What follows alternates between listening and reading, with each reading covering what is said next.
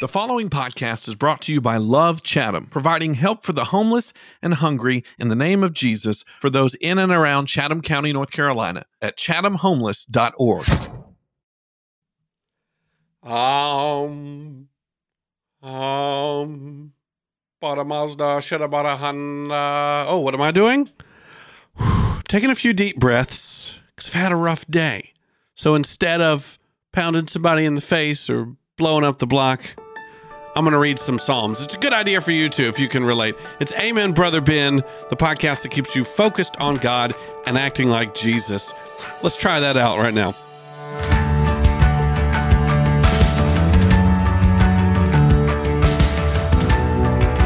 USA.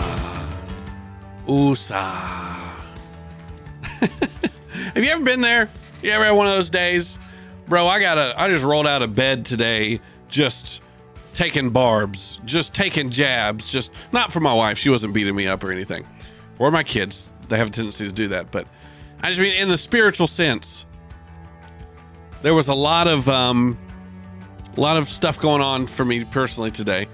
I say that not to get any sympathy because that's the life of a believer. And I'm sure you're going through the same thing. Some days are better than others. But Psalm 37 is particularly useful for that. And it's pretty cool that it, it struck on a day like that for me.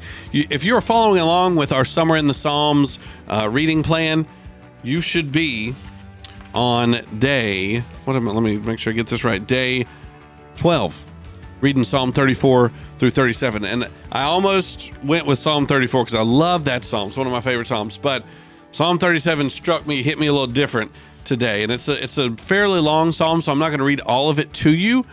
But I hope that you do dive into that today and pay some special attention to it because King David was going through a lot of the same stuff, probably different. I mean, he was literally running for his life in a lot of these psalms. King Saul was after him uh, just because he was anointed the next king, and so he was, and you know, he went over and tried to hide from King Saul in the Philistine camp. You know, Philistines, Goliath. It's it was belly of the beast, out of the frying pan into the fire for him. But Psalm 37 is such a reassurance, and if you will read these words, preach these words to yourself, and in the worst of times, I think that there is a great uh, transcending peace of God that's available through these words. It's, it says it's a Psalm of David, Psalm 37, and it goes like this Don't worry about the wicked or envy those who do wrong, for like grass, they will soon fade away. Like spring flowers, they will soon wither. Trust in the Lord and do good. Then you will live safely in the land and prosper. Take the take delight in the Lord, and he will give you your heart's desires. Now, there's more, but I want to just stop right there. I've talked to our church a lot about this verse that um, this can get used out of context. Take delight in the Lord, and He will give you the desires of your heart. That doesn't mean say, Yay, Jesus, and He gives you everything He wants. Take delight in the Lord, put your delight in God.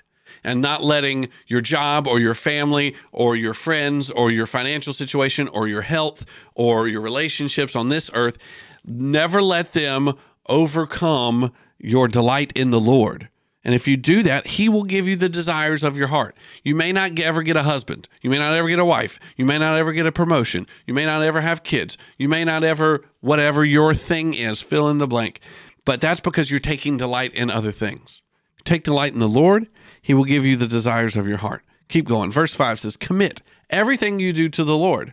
Trust Him, and He will help you. By the way, commit everything you do to the Lord. Again, that means you give him control of that. You, everything you do, you give to God. He will make you innocent. He will make your innocence radiate like the dawn, and the justice of your cause will shine like the noonday sun. He's saying people are going, if they're paying attention, they're going to know who is doing right. So don't get overwhelmed by the wrong in the world. Don't get overwhelmed by the sinful people that oppress, by the, the, the injustice that, that tends to happen around us, because God's not going to stand for that forever. And he will he will make your innocence radiate like the dawn. I love that that verbiage there, that language. And then it says in, in verse 7 Be still in the presence of the Lord and wait patiently for him to act. Don't worry about the evil people who prosper, prosper or fret about their wicked schemes. Stop being angry. Turn from your rage. Do not lose your temper. It only leads to harm. Verse 9 says, For the wicked will be destroyed, but those who trust in the Lord will soon possess the land. And it goes on in, in, a very similar vein. But I think someone needed to hear that today. Because there's a lot of us, and myself, I get there too, where I, I encounter injustice, I encounter sin, I encounter, you know, the those people that do wrong to others, and I get so angry, I get so rageful, I lose my temper, especially when it's done to me. But if we will take delight in the Lord, and we will trust and wait in his justice. We don't have to. That's why it says, "Be still in the presence of the Lord." Some of you feel like, "Yes, I, I, I believe in God, I believe in Jesus, but I want to do my His job for Him." Yeah, I've heard I've heard people say it all the time. Yeah, I do. I, tr- I trust God, but I'm gonna handle it myself so He don't have to. That's that's not how we ought to be that God calls us at times. Yes, He does sometimes call you to action. Don't get me wrong. But if you go around thinking that God's goodness hinges on your efforts, you're going to you're going to burn out. You're going to find yourself spent, and you're not going to be you're not going to have peace.